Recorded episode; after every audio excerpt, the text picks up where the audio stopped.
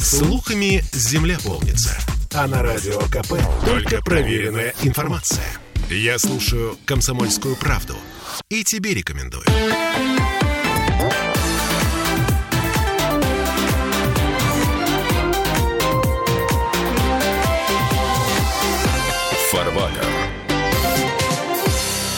Слушайте, вы заметили, что народ-то в нашей стране становится богаче? Реально богаче. Росстат объявил о том, что, значит, у нас 10% рост реальных доходов или зарплат, я уже, честно говоря, не помню. Но при этом а, почему-то мы чаще стали банкротиться. Та же официальная статистика за январь-июнь 2023 года суды признали банкротами 163 тысячи человек.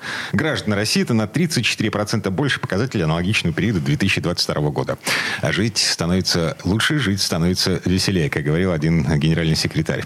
Так в, те- в те годы, в 1937 году, когда эта поговорка проявилась, год большой террора, когда, Владимир- э, извините, Иосиф Виссарионович что-то сказал, там народ придумал сразу продолжение. Жить стало лучше, жить стало веселей, шея стала тоньше, но зато длинней. Это Михаил Делягин, депутат Госдумы, доктор экономических наук. Да, про шею ничего не могу добавить, поэтому остановимся на том, что э, насчет того, что жизнь поменялась в лучшую сторону, имеются большие сомнения. Это Сергей Кобин, доктор технических наук, автор книги «Нравственная экономия». Я Дмитрий Делинский. А Собрались мы здесь для того, чтобы поговорить про футбол внезапно. Промышленный Да, футбол. Промышленный футбол, да. Ну, давайте себе представим картину, что на территории Российской Федерации проходит матч. Играет команда Дети Чубайса против команды Путина. Под командой Путина будем понимать правительство. И посмотрим. Матч уже состоялся, мы итоги знаем. И, э, значит, судья в этом матче оказался академик Никматулин, который сделал ряд заявлений публичных в отношении этого матча. Ну, предлагаю рассмотреть итоги этого матча. Ну, То есть у нас такой разбор полетов, аналитика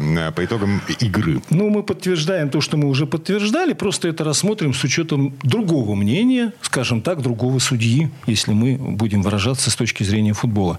Итак, средний рост экономики России примерно 1%, или рост находится в пределах погрешности измерения. А 1%, извините, э, прошу прощения. Э, Когда мы говорим, что экономика Китая сейчас растет темпами там 3-4% в год, это э, всего лишь... Не-не-не, они выросли до жалких 6, по-моему, процентов и жутко по этому поводу переживают. А. И более того, даже в Америк- у американской экономики сейчас сложности, потому что китайская экономика демонстрирует такие низкие темпы роста. В прошлом году нам с вами обещали, что российская экономика обвалится. То есть обвала не произошло, рост есть на уровне погрешности, но тем не менее он есть. Да, поэтому первый тезис, да, что э, рост есть, э, я думаю, что его просто нет. Теперь, что касается э, соотношения и несоотношения, ответ очень простой. Нет промышленности и соотношений в промышленном развитии Китая, Индии и других стран подсказывает нам ответ на этот вопрос. Потому что там, э, значит, не на порядок, но в разы больше идет рост, связанный именно с тем,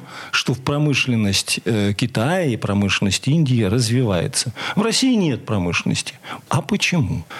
Теперь следующие, значит, факты, которые указывают ВВП на душу населения в Российской Федерации, заявляет Нигматуллин, меньше, чем в Португалии, Турции и в двух странах Прибалтики. Почему?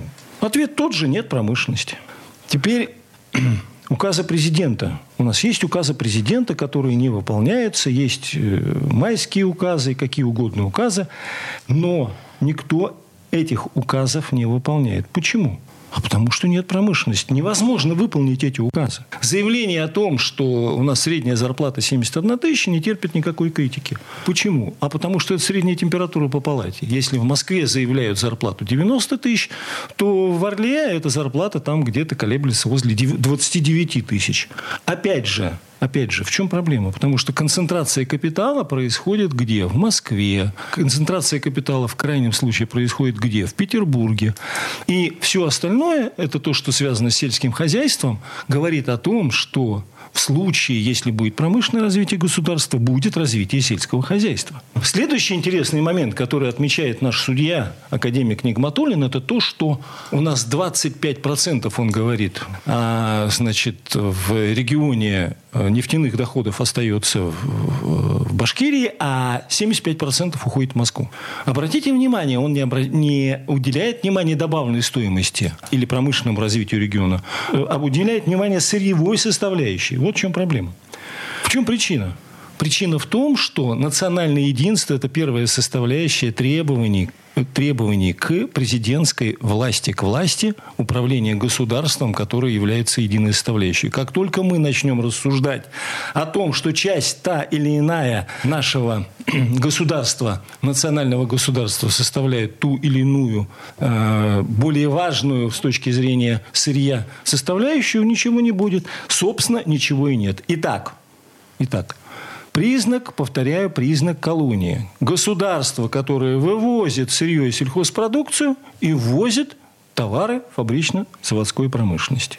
Вот, вот, например, э, первая часть, э, которую формулирует наш судья, академик Нагматуллин.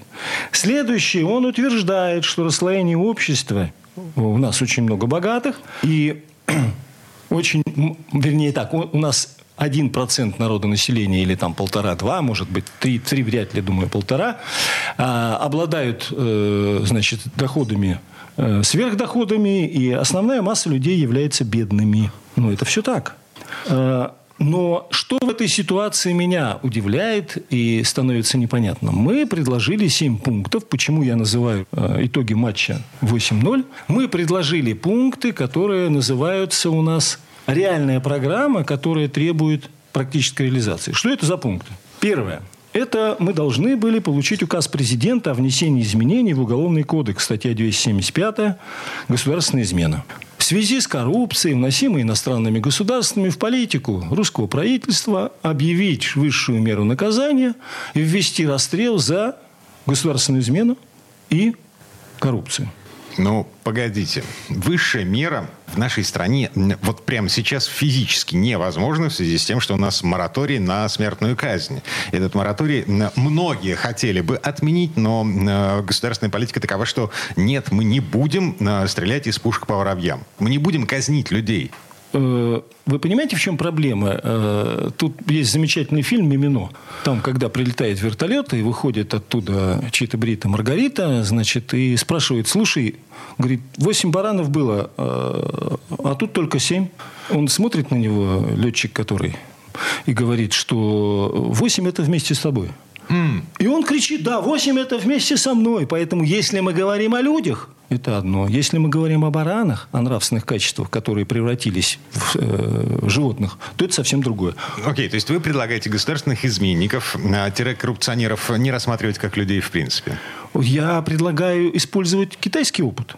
Он известен всем. Мы любим оглядываться на Китай в определенных отношениях. Но в определенных отношениях мы на Китай оглядываться не любим. Кстати, передовая держава мира, обладающая всеми естественными условиями для развития всех видов промышленности, Соединенные Штаты Америки, обладают всеми условиями да, и занимаются промышленностью по-прежнему и имеют также высшую меру наказания. Разные форме, разные штаты. Но это тоже факт. Почему? Потому что они, как нация, которая знает в первую очередь, как Англия вносила им и вносит коррупцию э, в политику их национальных правительств. Вот в чем главный вопрос. Сделали мы это и не сделали? Нет. Вот, пожалуйста, э, значит, 0,1. Э, Второй момент. Реформа платежной системы центрального и коммерческих банков. Мы же до сих пор нет ограничений на выдачу наличных средств. Простая задача. Во-первых, определяется 5-7 банков, которые будут работать с физлицами. 5-7 банков. На сегодняшний день у нас их работает, я не знаю, там сотни три, наверное. Ну, две-то точно. Дальше. Наличные выдаются в сумме в сутки на одного человека не более одной тысячи долларов, евро, эквивалент, это будет, там, скажем, 100 тысяч рублей. Um... С учетом средней э, обещанной О, как хорошо. Тысяч. Мы курс рубля обвалили и сразу гуляй. Вот, вот, вот, вот, вот. Слушайте, погодите, погодите. А когда я в последний раз пытался снять из банкомата крупную сумму наличными для того, чтобы а, передать жене, чтобы жена на что-то потратила, я не скажу на что, но там как бы серьезные расходы были, а, банкомат сказал мне, э-э-э, погоди, погоди, ты слишком много просишь. Вот тебе ограничения. Это вы к банкомату подошли пешком. Так. А надо было на КАМАЗе подъехать к отделению банка. Все было бы проще. Серьезно? Да, есть и- э, живой человек выдал бы мне все, все, что было накоплено непосильным трудом, а, а банкомат у него есть ограничения. Нет, ну, подъемником вам бы, как это, большие грузы перевозят, знаете, так, подъемник такой с ковшом. Подъехал бы, поднял бы, сколько вам нужно кубометров ваших законных денежных средств, и загрузил бы вам в КАМАЗ. Зачем руками-то мучиться? Господин Делягин переоценивает, серьезно переоценивает мои физические возможности. Кроме того, кроме того, кроме того, мы постоянно слышим с телеэкранов там наличными там грузовик 4 миллиарда.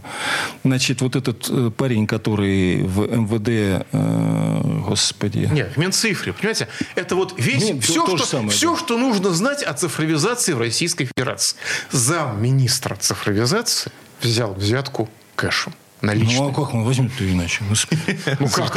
QR-кодом, э, холодным кошельком на, этой самой, на, на флешке. Ну, цифровизация это же... Господа, вот в этом месте давайте прервемся на, том, что э, счет 2-0 в пользу детей Чубайса в футбольном, промышленном футбольном матче против э, команды Путина. 2-0 в А пользу я думал, детей Чубайс child free. Э, Это условные дети. Э, Кавычка. Так, пауза будет короткой.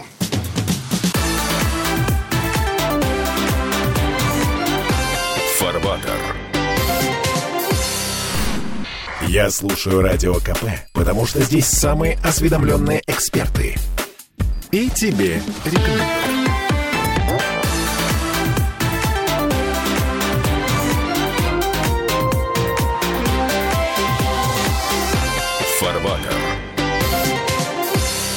Вернулись в студию радио «Комсомольская правда». Я Дмитрий Делинский, э, Михаил Делягин, доктор экономических наук, депутат Госдумы, доктор технических наук, автор книги «Нравственная экономия» Сергей Кобин. В предыдущей четверти часа мы с вами остановились на счете 2-0 в пользу команды детей Чубайса, условных детей Чубайса, против команды Путина. Это промышленный футбол. Ам, Значит, второй мяч был забит э, в том месте, где разумные люди попытались поставить заслон обналичиванию денег. Я правильно понимаю посыл Сергея Да, Кобина? да, да, да, да. Более того, я хочу обратить ваше внимание, вот Нигматулин, рассказывая, как судья он у нас сегодня в матче, да? Это академик Нигматуллин. Да, академик Нигматуллин. Не- не вратарь. Нет, академик Нигматуллин, который говорит, что расслоение общества, да, и, и что, и так далее, а откуда взять деньги-то, да? Вот тогда и работает налог на вмененный доход, тогда и работает прогрессивная шкала налогообложения. Кстати, повторяю тысячу первый раз. Прогрессивная шкала налогообложения нужна не для того, чтобы изъять деньги, она нужна для того, чтобы стимулировать размы- э, промышленное развитие общества. А Давайте в 1031 раз повторим, как этот механизм работает. То есть, если у тебя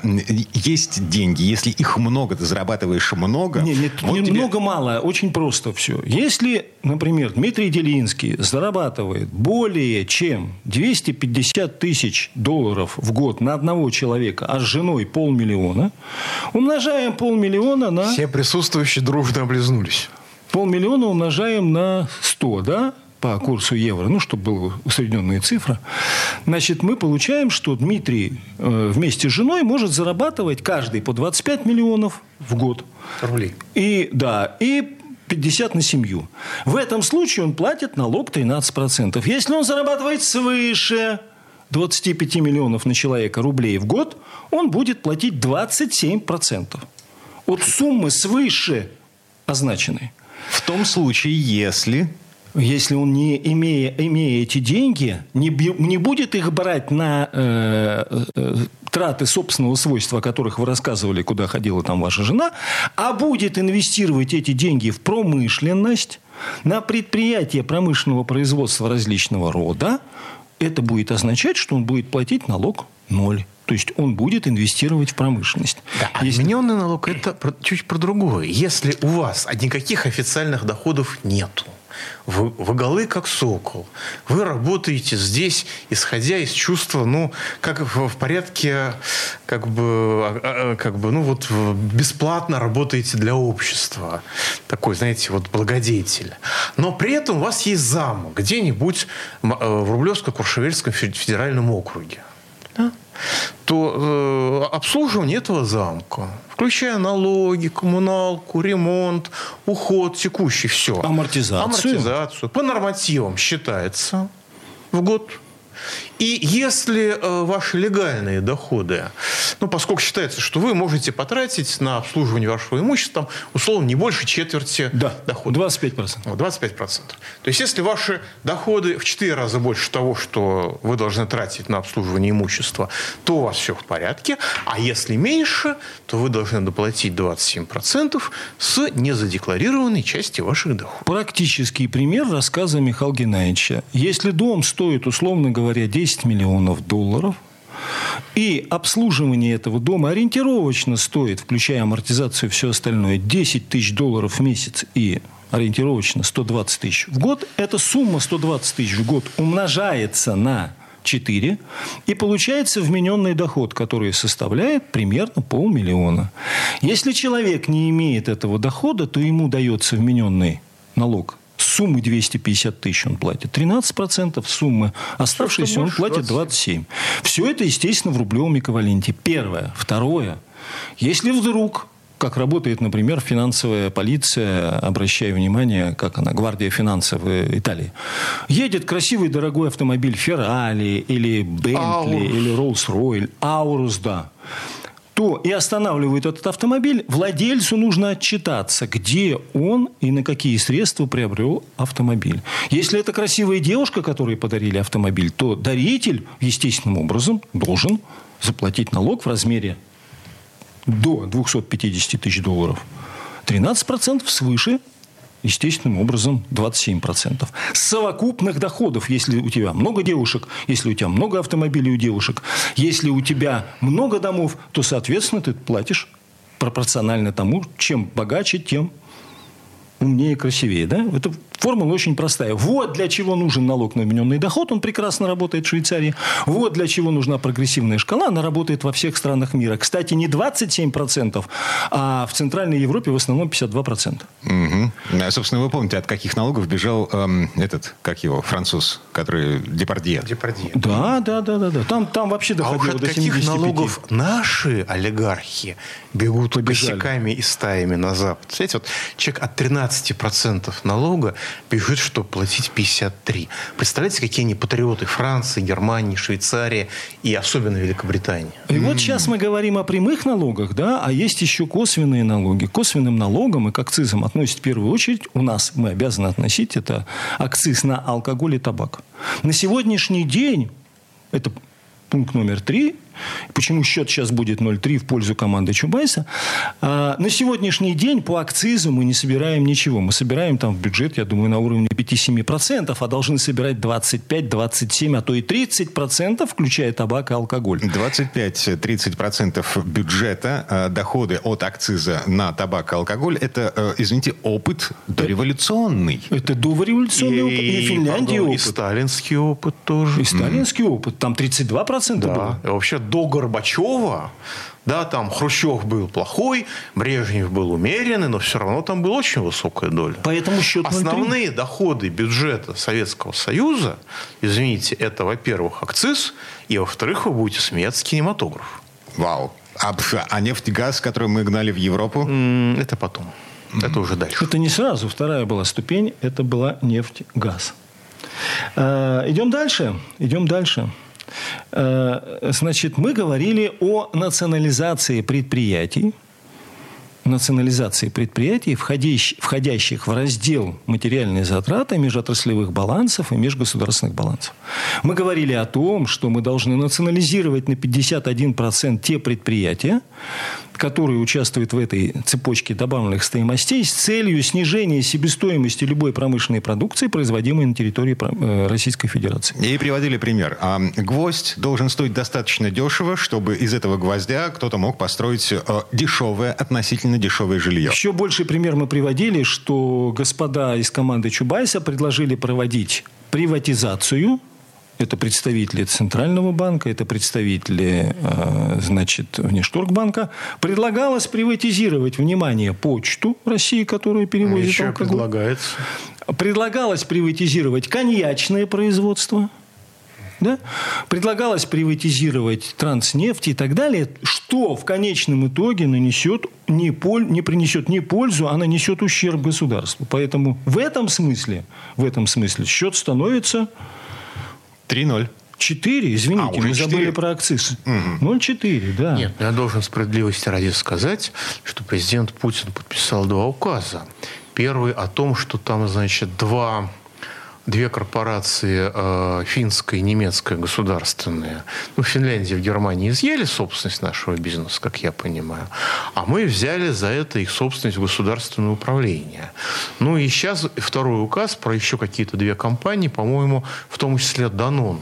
То есть йогурты взяли в государственное управление. Даже если завтра мы э, национализируем пепси-колу или кока-колу и начнем ей смазывать уши да, и нос, от этого промышленные предприятия в России не появятся. Нужно понимать четко, что мы, о чем мы говорим с точки зрения национализации. Только о предприятиях, входящих в раздел, входящих в раздел материальные затраты, таблицы межотраслевых и межгосударственных балансов. Только эти предприятия. И то на, один, на 51%, процесс, процент, и то с целью того, чтобы вырученные деньги собственники инвестировали в промышленное развитие. Другого варианта нет. Именно рубли и именно в промышленное развитие. И все с помощью и под контролем государства. Поэтому счет такой, какой есть. Понятно. А, То есть производство сырья, производство электроэнергии, эм, эм, тепла, эм, что у нас Все, еще? что образует издержки Материальные для затраты, сложных да. производств. Ага. А все В это... том числе банковская система. Это не должно приносить сверхприбыли, это не должно А работать это на должно яхты олигархов. работать в ноль. Это работа должно Это работать на страну. планово-убыточные или с нулевой рентабельностью разделы отраслевые промышленности. Плановые, убыточные. Кстати говоря, напоминаю, откуда вышел Черномырдин. И «Газпром» так называемый. Черномырдин, Черномырдин работал в планово-убыточном, с нулевой рентабельностью э, Министерстве газовой... э, как там оно называлось? Газовой промышленности. Мингаз, газовая промышленность. Да. Вот в чем вопрос-то был. Это потом превратили в супер якобы прибыльную, э, ну, чем это закончилось? сейчас, по-моему, ошибку исправили, и она опять рисует убытки, если я, конечно, не ошибаюсь. Поэтому таким образом, вот то, что мы называем, да, указ президента, 1.0. Реформа платежной системы 0.2. Э, Указ президента о введении монополии на производство и реализацию алкоголя и акциза и так далее. 3. Налог на вмененный доход 0.4. И прогрессивная шкала. И национализация 0.5 уже проигрывает команда Путина. 0.5 проигрывает команда Путина. И переходим к обсуждению таможенной реформы. Вот в этом месте. Извините, я просто не выдержу. Да, на этом гомерическом месте э, мы, извините, на рекламу идем. Прямо сейчас небольшая пауза. Э, Доктор технических наук, э, автор книги «Нравственная экономия» Сергей Кобин, доктор экономических наук, депутат Госдумы Михаил Делягин. Мы вернемся.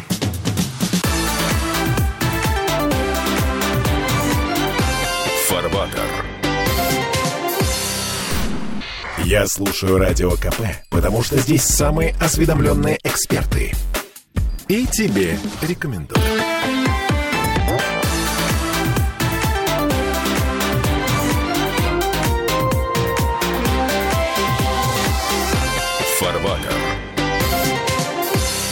Мы вернулись в петербургскую студию радио «Комсомольская правда» при счете 0-6 в пользу команды Чубайса, детей Чубайса. Это промышленно-футбольный матч против команды Путина. 0-5 0,5. подсказывает Подходим, к- подходим Сергей к Кобин. 0,6, да, таможенная реформа, от которой стал проявлять чувство юмора Михаила Геннадьевича. Это Михаил Делягин, депутат Госдумы, доктор экономических наук. Да, поэтому он и веселый.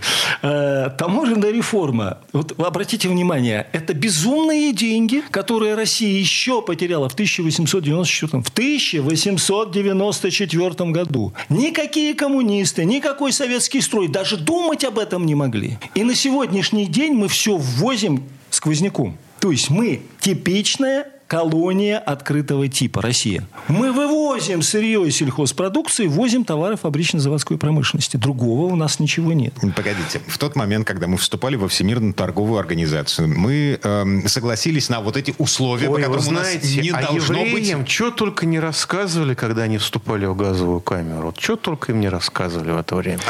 Значит, что касается ВТО, да, я считаю, что вхождение России в ВТО это была спланированная акция подрыва бюджета Российской Федерации. Более того, если мы посмотрим историю ВТО, то мы все поймем и вспомним, что это за организация по тарифам и так далее, и так далее. Еще раз повторяю, с 1894 года Россия потеряла тариф и до сих пор его не имеет. Имеется в виду таможенный тариф. Таможенный тариф, конечно, именно таможенный тариф. А минимум доставляет по истории процесса тариф в бюджет государства 40% дохода. То есть мы и акциз 30%, 25%, и тариф 40% таможенный, совокупно теряем 65%. Это триллионы рублей. Так, Это погоди, триллионы рублей. Погодите, еще раз. Любой предмет, пересекающий границу Российской Федерации, экономическую таможенную границу Российской Федерации, должен облагаться пошлинами. Если эти пошлины высоки, как требует того Сергей Кобин, эту разницу между стоимостью товара за границей и стоимостью товара на российском рынке уже после таможенной границы, кто оплачивает? Мы с вами из своего Это кошелька. оплачивает не мы. Вот не надо обобщать, мы с вами. Вы можете что-то купить одно, а я могу купить, например, в тысячу раз больше, чем вы, Дмитрий, я это знаю. Значит, тот, кто потребляет, это справедливая мера. Тот, кто потребляет, тот, кто покупает Rolls-Royce, он должен платить за Rolls-Royce дело не в этом. Дело в том, что когда вы облагаете пошлиный импорт, вы создаете условия для производства этого внутри страны. И у вас появляются деньги, у вас как потребителя, потому что у вас эти деньги есть возможность зарабатывать. Если импорт вводится по бросовой цене, то уничтожается все производство, После этого у вас нет возможности зарабатывать, а цены на импорт благополучно повышаются. Мы это проходили несколько раз. Как писал Менделеев, и дешевое стало дорогим. Но погодите, мы приняли волевое решение. Мы повышаем таможенные пошлины до, э, там, не знаю, 25, до 45 процентов, да хоть до 100 процентов. Товар дорожает, а производство внутри не налаживается, потому что промышленности нет. Если мы будем обналичивать деньги, то производство не налаживается. Если мы не будем обналичивать деньги, то производство налаживается. Это первое первое. Второе. Никто завтра не говорит взять и стучаться головой в стену с одного раза. Что касается товаров, прихоти, роскоши и дорогого потребления, которое нам известно, эта задача решается на обчи. Хочешь потреблять – плати. Хочешь дорогую машину – плати. На сегодняшний день, повторяю, вот, э, Дмитрий, каждый раз мы из передачи в передачу говорим одно и то же. Неужели вы думаете, что Rolls-Royce, который стоит 35 миллионов закупки, который продается в России за 75 миллионов, миллионов. Кто получает эти 40 миллионов, скажите мне? Государство? Да черта с два. А должно получать государство. Сегодня ввозятся у нас подшипники из Китая, которые э, в Елабуге показано, что они делаются на заводе беспошлино. Кто у нас сегодня создал условия для того, чтобы не было производства? Мы сами. Были бы пошлины, появился бы завод. Мы бы купили этот завод. Но на сегодняшний день мы просто имитируем эту деятельность. То же самое касается многого другого. Электроинструментов, всего на свете это программная функция. Или мы будем заниматься таможенным регулированием. Есть другая форма в Китае – субсидии дотации. У нее есть оборотная сторона медали у субсидий дотации и девальвации. Субсидии дотации и девальвации приводят к коррупции. Поэтому в Китае, возвращаемся к пункту номер один, высшая мера наказания за коррупцию. Совсем недавно кого-то опять расстреляли. А, ну, я понял. Сдержки, противовесы для того, чтобы а, никому не... Пожалуйста, ведь Си Цзипинь говорит, господа, давайте не будем мы заниматься протекционизмом. А субсидии, дотации, девальвация, что такое? Это и есть протекционизм. Просто форма другая. Почему другая форма? Потому что она исторически сложилась так для Китая. Поэтому в России мы сегодня можем делать все. Нужна консолидация бюджета. Нужно на сегодняшний день прекратить всю обналичку, нужно прекратить все манипуляции и спекуляции, которые происходят, нужно прекратить отток капитала из государства. На сегодняшний день выходит по 200, 250 50 миллиардов Сергей долларов. Но если в России начнется развитие, начнется борьба с коррупцией, то отток капитала сократится, правильно? Да. И более того, отток капитала, по, вашей, по нашей с вами логике, нужно сократить. Но на это же можно смотреть и с другой точки зрения. Если исходить из того, что функция России с точки зрения тех, кто управляет экономикой, я не уверен, что это команда президента Путина. Я, конечно, его критикую иногда, но не до такой же степени. Но я еще раз повторяю, что команда Путина проигрывает и по этому пункте команде Чубайса. Да, это что, разве не одна команда? Э, я надеюсь пока, что это не так. Ну, вот Привожу все... практический пример. Год назад вышла книга «Нравственная экономия», где на странице 334, обращаю внимание, кто не читал, кто читал, написано, что если продолжится то соотношение добавленных стоимостей ввоза-вывода, которое существует в России на конец 2021 года, 2021 года, в 2022, кстати говоря, хочу сказать, что никакая специальная военная операция к этому не имеет никакого отношения. Только в одном она повлияла. В 2022 году нам запретили продавать золото в том объеме, в котором мы продавали на лондонской бирже. И это золото демпфировало потери наши в валюте. То, что нам сегодня скромно называют инфляцией, на самом деле называется девальвация. И эта девальвация, вот по расчетам, которые мы сделали, должна была быть 30%. И на сегодняшний день она достигла 102 рублей за евро, а у нас в расчетах эта цифра 107 рублей за евро. Вот ответ на все вопросы. И это будет продолжаться и будет ухудшаться. И все, что мы дешевое ввозим, как вы говорите, Дмитрий, из-за границы, будет постоянно дорожать. Выход один – производить все у себя. Так, мы остановились на счете 7-0 в да. пользу команды Чубайса. У нас две минуты на, на то, чтобы разобраться с восьмым голом. У нас и восьмой, да, есть. И... Значит, седьмой – это промышленные районы. Промышленных районов нет, есть имитации промышленных районов. А восьмой гол – это частные монополии. Вот частные монополии – это то, что сегодня принципиально мешает частные монополии. Я думаю, что это и Транснефть, и Ростех, и так далее, и так далее. Они это числятся государственными, но работают как частные монополии. Потому что они работают в совершенно в других интересах. Что касается Михаила Геннадьевича и команды, чья это команда, я хочу обратить ваше внимание вот на что. Мы сидим все дружно и смотрим и ждем, когда корова начнет нести яйца. Коровы не несут яйца.